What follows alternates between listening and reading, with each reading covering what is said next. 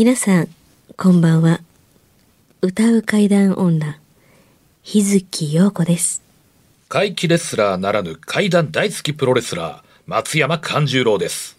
怪談を集めて47年怪異収集家の木原博勝ですこの番組は、オカルト番組でも、心霊番組でもありません。怪異収集家である作家の木原博勝さんが、実際に直接取材した実話怪談を語ります。日本で唯一の怪談専門ラジオ番組です木原さんといえばあの今や伝説の実話怪談本、新耳袋シリーズの作者でもおなじみですよね。他にも、うずしお怪談やつくも怪談といったヒットシリーズも出版されてますよね。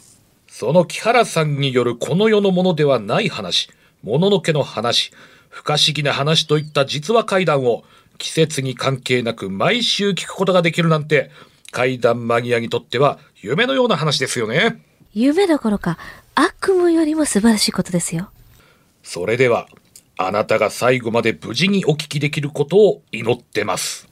怖い水曜日、存分に味わってください。11月18日に収録している20 12月の23日放送分の怖い水曜日です、そうです。ね、1ヶ月分ぐらいのあれねがあるわけですけども、タイムラグありますけ言うたら。なんやけど、うんはい怪談どんだけ話そうがこの現実以上どこが怖いねんいや、ほんまですよね。うん。あのーここれ本当に収録ですから言うときますけど今ひょっとしたらあの23日の時、あのー非常事態宣言が出ているかもしれないっていう中で、何にも気ぃついてない中こいつらっていう放送をのんきにしてるのかもわからないと考えると、ちょっと怖いな。怖いですね。まあでもこれ収録でね、今の時点ではね。のんきな意識は全くないよ。うんないんですよ我々も。ううんん。もちろうんん、それはもう。うんあのーお前らほんまにそんなこと言ってんのかと思われる方って当然いると思うんですけども、これがね、放送局のスタジオの中で、あのーまあ、形としてはニュースだって読むっていうスタジオの中のでマイクを前にして喋ってれば、あの、デタラメを、を言う気になんかはうん。ならなないいですね。はい。ですね。はい。うん、怖いなあ。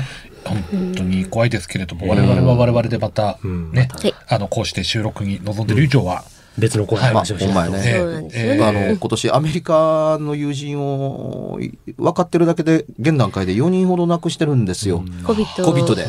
ただ亡くなられたんじゃなくて、コビットで。うん、あの、ちょっと辛いなあと思ってたりするところですけども、番組を進めましょうか。えじゃあ、あの、お題なんですけれども、なんか先週さ、はいまあ、うんあの、収録的にはついさっきやねんけども、はいな、な、決まってるからなんか、あの、あの予告編的になんかあります？って言ってたあの、ね。先週ね、あの、考えたんですよ先週からのお題出させていただいたやつ、次なる資格として今度は佐々木さんからの。あ、あれ、かんちゃんからのお題だったのか。ええ傷跡やったっけ？傷跡、うんそうです。はいはい。で次は佐々木くん。はねはい。お化粧ですね。化粧にまつわる何か階段ってありますかね？お化粧というね、化粧。ええ化粧。まあ、伊月さんなんかもね、やっぱ毎日しゃべる。まあ、しないと大変なことになりますからね、日付さん。あの、まあ、そういうのやめてください。あの、放送で。はい、はい、日月陽子さんの、はい。あのーお嬢の、はい。あの、化粧は、はい。あれはね、はい。化粧というより、はい。土木工あ事。どういうことですそう土木工事。私、めち漆ゃくちゃ。喰塗りみたいな。そう。イメージあなんかイメージあれだね言われ方ですね。イメージうんあの、なんかこうねえ、ガガガガガガゴンゴンゴンゴン、あのトントンカンカンカンカン。道端でよう見るけども。ええあの、リスナーの方にね、ええあの、お伝えしておきますけど、私、めちゃくちゃ化粧薄い人なんで。あ、そうなんですか？はい。ナチュラル系で。めちゃくちゃなってるめっちゃ薄い方。しかもええ、すっぴんの方が、え可愛い。え。ええ怪異ですね、これはまた。ひどい。佐々木さんもすごいな、もう。佐々木さん？ちょっと聞いた？佐々木さん、輪が抜けてる。抜けてる。可愛いじゃなくて、かわいいです。はい。ほんまです。あ、うまい。ですね。うまい。うまいあ。今のうまい。あ、です。日月陽子がトンチを言いましたよ。ほんまですよ。言った本人もちょっと嬉しそうでしたね。ちょっと、あ、うまいことちょっことの状況ハマったみたいこのぐらいのね、ジョークもね、ちょっとこう、あ、気分もね、ちょっと変えつつね。で、お題が、えー、お化じゃあお題言ってください。お化ね。粧です。あるのかこんだけ時間稼いでいただいているにもかかわらず、ええ。化粧ってはい。ないっとは思うんですよ、一個ぐらい。2800も書いてんねんから、みたいな。え難しい。いつも自分にかけてるプレッシャーって、お前、2800は書いといてないはないや。それ、それも本人として書いた数でです,、うん。ですよ。はい。2800は書いてるということは、もうそれを上回る取材数があるわけですああ、そうですね。よ。だから、大概のことって、うん。そう簡単に、いや、ないですね、とかっていうふうには言わないように心がけて、今、検索をガーッとかけてるんですけども、うん。言われてなるほど化粧かと思って、いや実はね頭の中でああるでしょとかありそうっていうふうに言うてるん。はい。ですよ、うん。あのそんなにあの生活感から離れたうん。タイトルじゃないので、そうですね。まあ、先週の方がよっぽど生活感から離れてる、まあ、まあだから化粧なのでお白いだったり、例えば口紅だったりもね、うん。あれなんでしょうね。まあ一つに入る。まあメイクですあ、メイク。そのはい通りだね、はっきりと分かってるのはアイシャドウっていうようなタイあの感じの話はないな、うん。アイシャドウとかつけまつげとかっていうのもない。ままあ、だいぶ限定的ですももんね。そうですね。口紅とかそういうのありますか？あのね、口紅の跡が残ってるっていうような話っていうのはなくはなかったりするけど本に書いてなかったりするのは、それ誰だってできるやんっていう形跡だったりあするからというのと、それはね、怪異現象でなくても、あの、やる、あの、いわゆる、あの、私はここにいたというメッセージの残りがだったりするんですよ。女の人やるでしょ、それぐらいっていうとか、男でいたずらでやるやろ、それぐらいっていうに。まあ簡単に言うたら、白いワイシャツの襟う。うんんえ、いつの間についたんやろ？ちょっとちょっと。いつの間についたんやろって、どこを寄ってから来て言ってるセリフなんみたいなことってあるでしょ？まあそうですね。ありますね。あるよね。うん。うんまあでファンデーションがついてたとかね。そうですね。そうそうそうそう。で、うんあの、ファンデーションや白、あの、まあね、あのーお白いの後というのだって、そう言ってるけれども、本当にそうかどうかっていうのは、匂いである程度わかるけれども、あのーついてる場所からすると紛れが多いうん。うんわけですよ。うん。あいわゆるあの、あの、肩より上だったら誰かとくっついたんやろ、うんとか、ぶつかったっていう程度まあ、です。満員電車とかね、うんありそうですね。混んでるところでね。うんうん。あのー化粧そのものよりも、うん。あのー怖い印象だったりするのがね、ちょっとかけ離れてますけれども、ええ。あのー高橋宏さんが脚本書いたリングという映画があります。あの中で、あのー呪いのビデオっていうのが出てくるね、うん見た人間が死ぬというふうに言われてる。あのビデオの、の、あの中に出てくる一シーンに、あの鏡の前で女の人が串を解いてるっていう。あります、あります。ああ、かんちゃんよく覚えてるね。はいそのポーズ、そこれそれそれそれそれ。うん。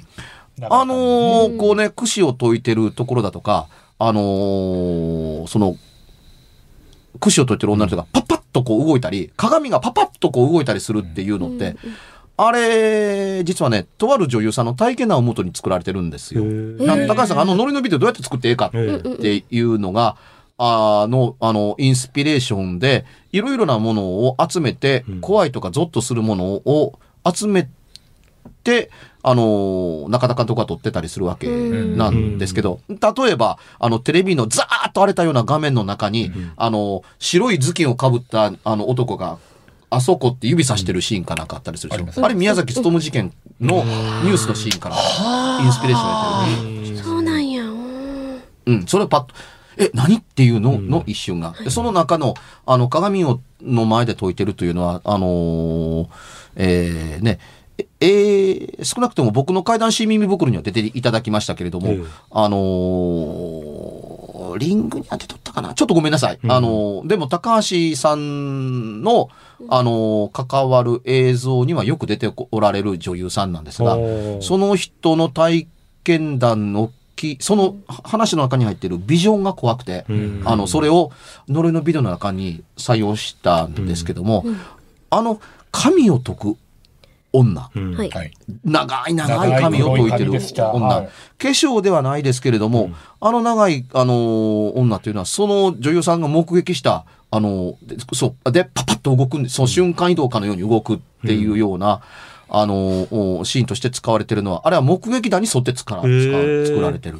したがって、その、女性が、あのー化粧、うん。水黒いをする姿というのは、あのーまだ必要のない子供にとって、あるいは全く関係ないとおぼしき男性にとっては、あの、その集中してる姿は怖く映るもんだなんだろうなという、なるほど。そういう見え方もあるんだ。うん。だって聞いた高橋さんが怖いと思ったんだ。うこれが多分ね、別なものがパパッと瞬間移動したっていうだけでは、うんあの、怖さの要素としては多分僕は足りないと思うの。あそこまでじゃなかった、髪、顔をかかしげるかのように、スーッと長い髪を頭のてっぺんから先っちょまでスーッと解いてるっていう女が、あの、動くっていう、ここまでの要素を満たしていて初めて怖いがうん。成立するのであろうんだろうなと思ったりします。で、あの、女子、化粧という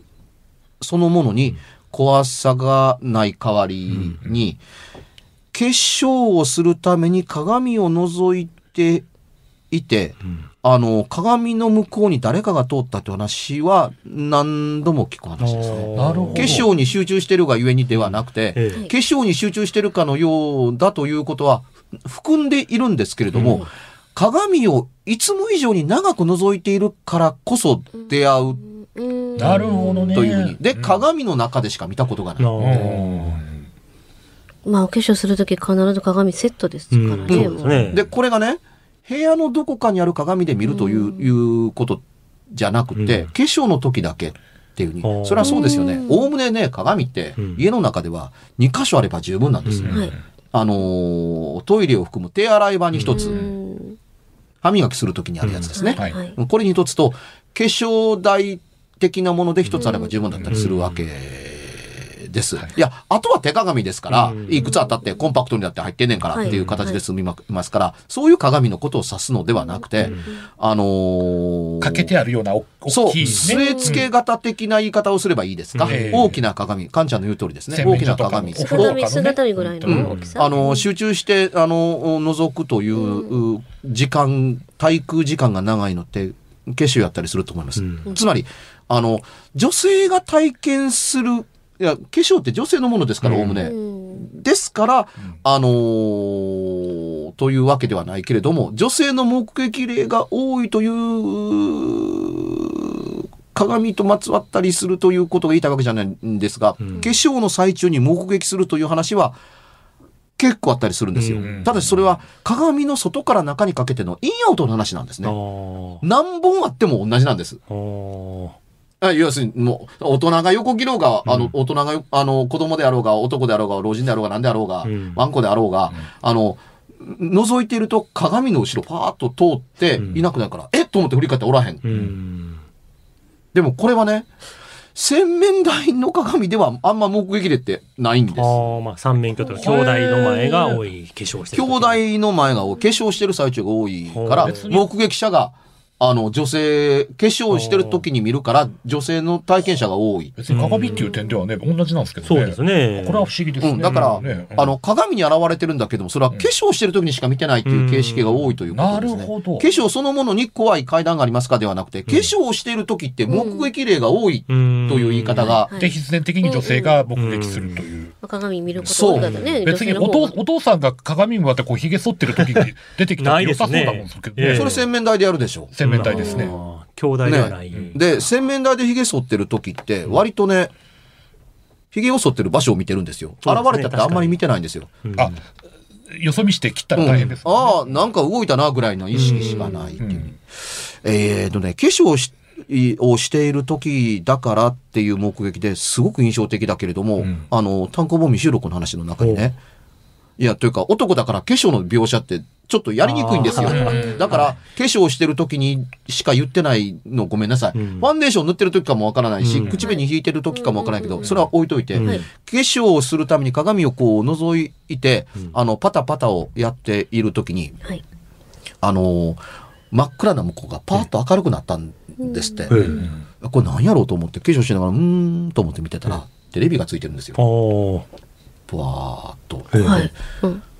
え、テレビなんかつけてないのに。っていうに、またなんかこうね、リモコンの誤作動で、あのーというふうなことを、あのー思ってる方多いと思うんですけど、うんこれまだテレビがね、ガチャンガチャンガチャンガチャンっていうダイヤル式の頃なんですよ。だはあ4本足のテレビ。はいはいはいはい。4本足がつけて、その上に、昔ながらの。あの、これね、テーブルの上に乗ってるということが伝えたいんじゃないんですよ。うん昔テレビには足が生えてたうんよ。昭昭和の初期ぐらいですか、そうですよ。うん。昭和の初期は言い過ぎやで。いくら2はテレビない万年も生きてるから言うて。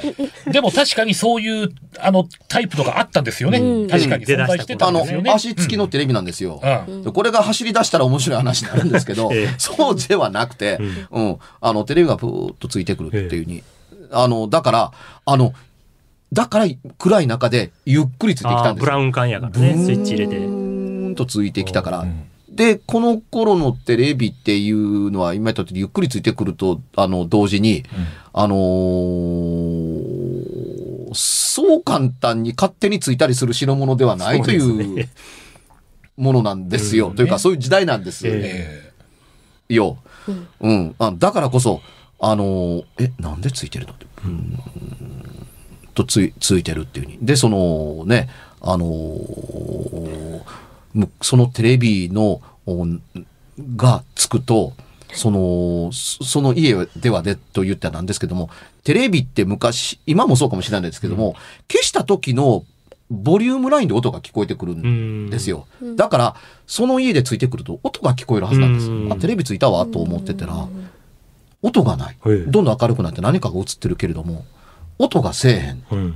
これ本当にスイッチを入れてたら、つまり、あのーだんだん明るくなってアナウンサーが見てきて、では次のニュース、えー兵庫県尼崎に、という音量がある程度聞こえてくるはずなのに、あの、音が聞こえてこないから、えー、ついたらついたでおかしいけれども、音がないならないでおかしいなと思いながら、あの、こう、そっちのけで、こう、おテレビの、鏡に映るテレビに気を取られて、なんといっても化粧の途中、うん。だから、振り返るというよりは、あの、途中の化粧の手が止まってしまったので、テレビをこう見ている。で、化粧って、あの、なんかこう、その時に思ったです。男の子の、あの、僕は。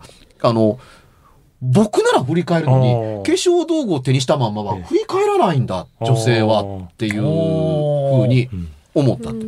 あ、すぐ振り返るでしょって言ったら、うん、振り返らないと。あの、確かね、あ、ファンデーションか、そのなんかあーパフパフやってたみたいなことを言ってたから、何かしらってずーっとこう見てたっていう、で、さっきリングの話したからといって、中からって女がテレビから出てくるって話じゃ全然ないですよ。ええまあ鏡越しに、まあ見てた鏡越しに見てる、う、う、う、う、だけっていうはいで、あの、ついたのも回だけれども、そういう人って音がない回。うん音がない。でね、暗い中でテレビが部屋の中でつくっていうのは、今以上に怖い時代です。うん。すごく怖いんですよ。で、あのーその当時の兄弟、あの、お化粧する台ですね。鏡の台、はい兄弟って、あのー電気なんかつけなくても明かりになるところに置いてある。うん。窓際に置いてあるので、うんひときわ暗い中のテレビが、あのー蛍光というように光ってるというのが、あのーすごく怖い。人の心理というのは、あの、面白いもんですね。あのー音が本当にしてないかどうか聞き耳を立てるんですよ。あの、音がして当たり前だからって。おかしいな。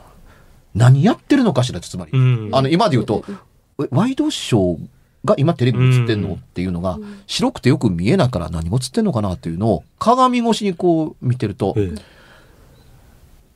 ガチャガチャガチャって、えあの、ダイヤル、チャンネルが変わっていくんですよ。え。怖っそのガチャガチャという二音で、ゾクッえとして、あのーお、お、お、こう、ゾクッとと同時に目を閉じた。え一人でに回ったってことですか、うん。そうそうそうそう。うわ、こ、目をと、うん閉じて、閉じたと同時に、その、チャンネルが変わる音が、あの、止まったので、えあのーようやくね、うん。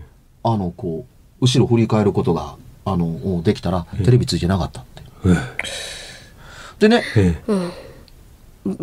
これはまあまあ言い過ぎやと思うんです。そのテレビの消えたら、だんだん光ってちっちゃくなるじゃないですか。っうん。ていう以上に怖くて目つぶってたからうん。全部消ええーまくったと思うんですけどね。で、で、これが、あのーちょっとユニークだと子供の頃に僕が思えたのは、え。あのー昔テレビの番組っていうのって、今ならないと思うんですけども、何チャンネルの何を見ていたっていう自分が見たテレビ番組の最後って覚えてるもんなんだ。なんですよ。林家三平賞を見てましたね。見たっけ？うん。みたいなだとか、小川博師匠を見て、あの、私決勝に入ったんだっけ？みたいな感じで覚えたりするから、チャンネル覚えてるんですよ。番組と同時にね。はいはい。それがね、その、間違いなく、勘違いではなくええ、そのチャンネルが変わってるんですよ。私このチャンネル回してないっていうに。それがね、確かね、あのー、11やったと思うんはです。つまり番組やってないんですあ。ね。ああ、そうですね。関西だと11って映らないですよね、昔。そうん。関西の11って映らない。12は NHK 教育なんですけど、そうですね。うん、10 11ってうん止めることがないダイヤルなんですよ。そうですね。これが怖かったあという話。でね、これがね、なんで本に載らへんかったって言ったら、簡単だ。これ新耳袋の一夜に入ってもおかしくない話だったんですよ。ええはい時代から言っても何から何から何、何でも。えこれが困ったのが、はい。あの、状況説明、説明は説明であって表現ではないからなんですけど、うんテレビに足があるって、もはやね、え、テレビに足が生えたんですかって。いや、あそそういうね、狸がばっかした話じゃなくて、みたいな世の中なんですよあ。。えあの、手応えで分かる人に話した時に、うんいや、こんな話があってねって、うんえーテレビに足があったんですかって。うん、困ったな、どう言えばいいんやろうって。じゃあテーブルに乗せてやったんです。いや、そうじゃないね。えうんテレビを載せてある家庭のテーブルってなんやねんっていうふうに思ったりするんですけど、テレビそのものに足がついてんねんって、うん気味が悪いですね。いや、じゃあそうじゃないねんまあ 確かにでも難しいですね、伝え方がこれ。で、あのーチャンネルがね、っていうふうに、ダイヤルなんだよ。って。わかる？こうね、耳のついたリボンのようなものでガチャガチャ回すねんって。どうしてですか？えーっとな、っていう。こう真面目な話。あのーこうガチャンガチャン、わからんかなって、え、リモコン使えばいいのに、うん。リモコンがなかった時代ですか？っていうふうに、リモコンって後中の後に出てきたもんや。どうかするとリモコンにもダイヤルついとったんや、昔は。うんいや、ほんまに。ええうんうん。だ、あそうでないと使えないおじいちゃんおばあちゃんがいたから、あのープッシュ本的なものではあかんねん。でそんな時代もあってんけども、えうん。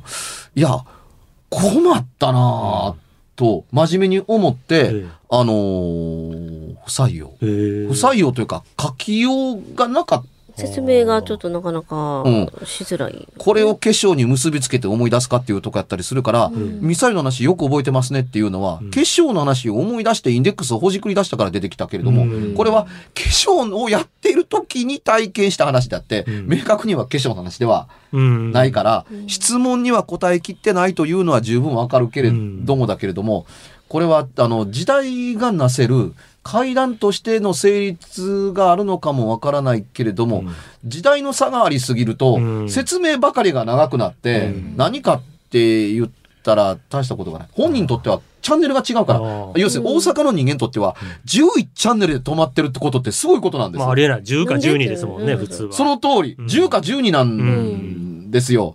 で、あのーこれは、まあ、地方によって違うから、というのもあったりする。チャンネルが11だったって言ったら、へーって言われた時のこの、この、東京で言った時に、へー、11。みたいな。えいや、ここは驚くとこやねんって、どうして？っていうのって難しい。ああ、本に書いても怖さが伝わらないんですよね、やっぱり、そうなると。補足がいっぱいいる。うん原体験のあの違いで、うんだって今言った時の感触だかと思う。テレビに4本の足がついててねって言ったら、みんな一緒は？っていう顔したもん。うん佐々木くんだけや。うん。あの、もちろんね、あのーね、あのーブラウン管を食べて育ったかのような日月陽子さんにとっては当たりの話かもわからへんけど、バリバリバリバリバリバリで食べてたみたいな。一番新しい、一番古い記憶でも、まあ台の上に乗ってましたね、拙者の中では。そうだテレビ自体に足はなかったです。うん。でね、その頃のテレビってどうかするとね、あの、上に布が乗っててね、使ってない時下げてたよね。えー、何それ。うん。え、知らないテレ布テレテレビの上にぬ布みたいなのがあって、使わない時テレビ、テレビをのブラウン管をこう布で隠してたっていう。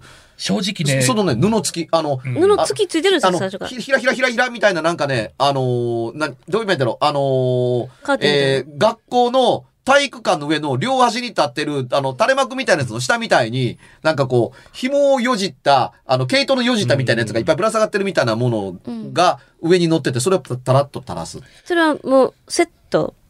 セットなんか別売りでな買うやつ。わからない正直ね、天井にね、テレビの天井にね、アンテナ置いてたかどうかもねちょっと微妙なんですよ、うん。テレビ見ながら、うん。あの、決勝に入ったので、うん。あの、そのね、垂れ布は下ろしてなかったんですっていうのうん。を言われたのがあったから、だから、出かける時はそれ下ろしていくんですけどもねって言ったから、あこれはほんまの話やなと思ってうんうんうん。聞いてたのが、まあ、当時の私みたいなもんだったりするね。で、えーもう一つ言うと、ね、その後にね、テレビの前に、あの、なんかこうね、あの、爪立てたら音がしそうなあのギザギザがついてるかのようなプラスチックの板をパーッと前につけて、はい。画面がちょっとでも大きく見えるようにしたっていうのがテレビにつけてあったっていう時代ってわかるか？すいません。聞いたことある。す。いません、全くわからんです。さすがに分かる。全くわからんっす。うんえー、ひずきさんいや、はいや、ほんまに分かまととぶってるんじゃないですか？何？古っその言葉自体ブラウン管食べたら味がブラウニーやったっていうあなたが、そんなことを言うの？やったら食べるわ、いう話。え、なえ、なんですか？え、広げるための？だこのプラスチックの板に、はい。どう言えばいいんだろうね、その、なレコードの溝みたいなのがついててね。うんうん。で、で、あの、どうかすると、後にね、これにね、なんかセロハンみたいなのがあってあって、これで見たらカラーテレビになるみたいなようなものもあったかのような気がすんねんけど真。剣にわかんないっす。あの、メガネで言うところの牛乳瓶の底みたいなもののプラスチックの板を、はいあのこうテレビから針金伸ばしてこう、こう、パカッとはめてやね。うんうん俺どういう話してんねやろ、今そ。れってほんまにそうやって見てたんかな。まあまあ拡大鏡みたいなもんですね。まあまあまあ、まあそう。、当時で言う、じゃあ、でもまあまあ裕福なところでしょうね。そういうのをみまでセットでいやまあ、そんなんでもないけど、でもないんですか汎用性として広がってきたらっていうとけど、で、でさすがに知らないわ。うん、その頃の話として聞いてた時に、うん。出かける時にはそれ下ろすから、うん。だからテレビがついた時びっくりしたっていうのはまだ下ろし下ろしてないから、ああ下ろしときゃよかったと思いながらみたいな話がワンセットで入ってたような気がするんですけど、それぐらい昔やから、多分この体験は、えっ、とね、小えっ、と、1965年とか4年ぐらいに体験されはった話を10歳の僕が聞いてて当時としては、あ、わかるわかるというか説明全然いらない話うんだったんですよ。うんそれが、あのーシリーズ版の新耳袋、1998年からスタートをした、三夜かなんかを書こうかと思った時には、え、それ何ですっていう世界に確かなってたと思う。うんうん。あの、新耳の単行本と文庫本とどう違うかの一個に、うんあの、電話には全部置き電話とつけなければならなくなったんですよ。なるほど。電話と携帯が分化し始めたですね。この電話って携帯のこと言ってるんですかって言ったらうん違うっていうふうに。あの、要するにその、電話が鳴ったから玄関に行くという描写が合わないんですよ。あ昔は電話は玄関にあったんで。ですすね。ところが今の電話はポケットから鳴るんですよ。うんだから、電話と玄関に行くという所作って合わないんです。うんだから文庫本で全部直した。なるほどまあでもそれ時代の差はあれど、変わっていくただでもお化粧、お題お化粧が難しいなって言いながら、うん兄弟にこうした流れはさすがでしたそうですね。面白い話ですよね。ね初めて聞いた。いやそんなお題出さへんかったら、はいあの、未収録の話なんか思い出さへんよ。そうですね。そのまま埋もれたままになってたかもしれないですねうん、。あの、古すぎたから眠る階段。だから、なるほどうんあの、埋もれてる、埋もれてる階段が絶対あると確信してるっていう理由に、時代とともに置き去られたものがあるからだあっていう言い方ができるね。あるいは、あの、登録商標とワンセットで覚えてえいるから、うんそれそのまんまはちょっと書きにくいなーなるほど。というふうに。あのー汎用性を持って使えるものありますよ。今、携帯って言ってるけれども、うん。え、スマートフォンですか？とか、うん。iPhone ですか？とか、え、ギャラクシーとかっていうふうに言われへんからええようなものの、ううん、んでも、あのー少なくても今、携帯という言葉を書くことに対して、はい。スマートフォンかガラケーかどっちか書いてくださいというツッコミはあると思います。まあ今後出てくるかもしれないですよね。機能も全然ちゃうし、うん。うんあの、僕どっかで聞いたけれども、着信音って何ですかっていうふうに言われたことがある。あのーみみんな、あの、要するに、バイブレーションにしてるのが当たり、マナーとして当たり前やから、え着私自信、分の直進わかんないわ、それたら。何言ってるんですか？あなたは未だに着メルの人やないですか。黒黒黒電話ちゃいますよ。ジリリリリリ。まあでもなんかそのジリ着メロ？黒黒電話のジリリリリに設定してる人とかもねいますねいましたよね今、よっぽどでないとね、電車の中でね、着信音って多分聞かないと思う。うん本当や、ずっと前にしてるもん。年配の人ぐらいですようん。確かに。うんうん、だから、あのー着信音って何ですか？って。あ、すいません。思い出しました。あ、携帯のが鳴った時の音ですよねうんっていうふうに言うのが、会話でチラッと出たことを今、ちょっと、もうそもそも知らないぐらいの。ううん CD も分からへん時代やったりするから。わ、そう聞くとなんかもう、ねえ。あの、CD も知らんの？キャッシュディスペンサーのことやんかって言ったら、あの、ね、ネタじゃなくて、あ、なるほど。いや、ごめんごめんごめん。冗談、冗談、冗談じゃない。うん、そうじゃない、そうじゃない。あの、中日ドラゴンズの役。あ、違う違う違う違う違う違う違う。うん、あの、いや、ほんまに知らんのっていうふうに素になって、お音楽が入ってる。コンパクトディスクのことですよね。うん。うんあの、当たり前じゃないんだよ。うん、今、カンちゃんが当たり前に言ったけれども。そう言ってしまえばあれですね。兄弟っていう言葉も、最近そんな、まあ三面鏡とか兄弟とかも三面。鏡なんてもっと、家にまずね。三面ないブラザーって言われて、いやいや、そ、そ、その、その、兄弟じゃなくて、みたいな。ミシンでもなくて、兄うん。そうね、兄弟って言われて、若い今の人たち、兄弟って、んね、冗談じゃなくて本当に、え、ブラザーのって言うなるかもわかんないですとか、あと三面鏡っていうのなんてもっと見、うん見て、見たことない子もいると思います。三面鏡は見たことない人、CD が分からへん世代にとってみたら三面鏡なんてもっと分からへん。うんでしょうね。かもしれないですよね。三面鏡ってあれですか？なんか滝が流れてて、こう谷間になってるって。いや、そっそれちじゃないねん、うんみたいな。そういう今日じゃなくって、みたいな。あの、これを聞いてて、じゃあ何なのっていう人と、え、三面鏡も知らないのっていうのと二つに分かれると思います。僕の階段というか僕そのものが昭和力でできてるので、うんある程度のところは当たり前の共通認識と常識だと思ってたりする弱点があるんですよ。いや、だからこそ、ちょっと階段やりにくくなったと思って筆を置いてるところってなきにしもあらずうんなんですね。えー長くなりましたけれどもはい、でも、あれです。あのー僕は、あのー平成に昭和の階段を書いたんですよ。んだから今、令和になったので、令和になったからこそ平成の階段を記録する人たちが現れてる時代になってるんだろうなと思うんですけど、うんインターネットが普及し始めたとところから始まり、はじ、ふ普及してないところから普及始まって当たり前になった時代の階段、どうやってまとめていくんですかね？これからの世代の人はと思ってるところに興味はあるんですけど、それはどういう階段にやのなんやろうなという不安もあったりします。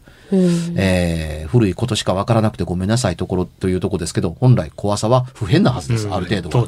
そう。ん。道具が変わっていくだけで、うん。そう。心理が変わっていくだけで、はい。そして今の心理で怖いというのはうつ映ったらどうしように、あのシフトしつつある時代じゃないかなと思ったりするうー11月に収録している12月放送の怪談ラジオ怖い水曜日でした。はい。はい。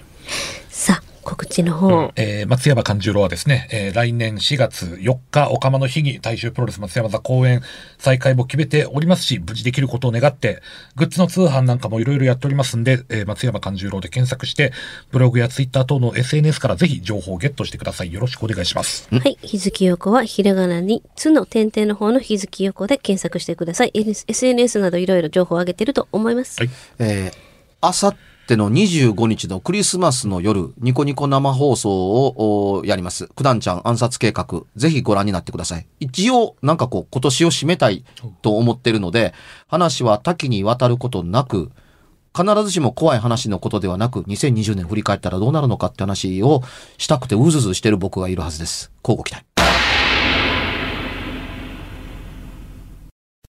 番組では別冊怪談ラジオを販売しております。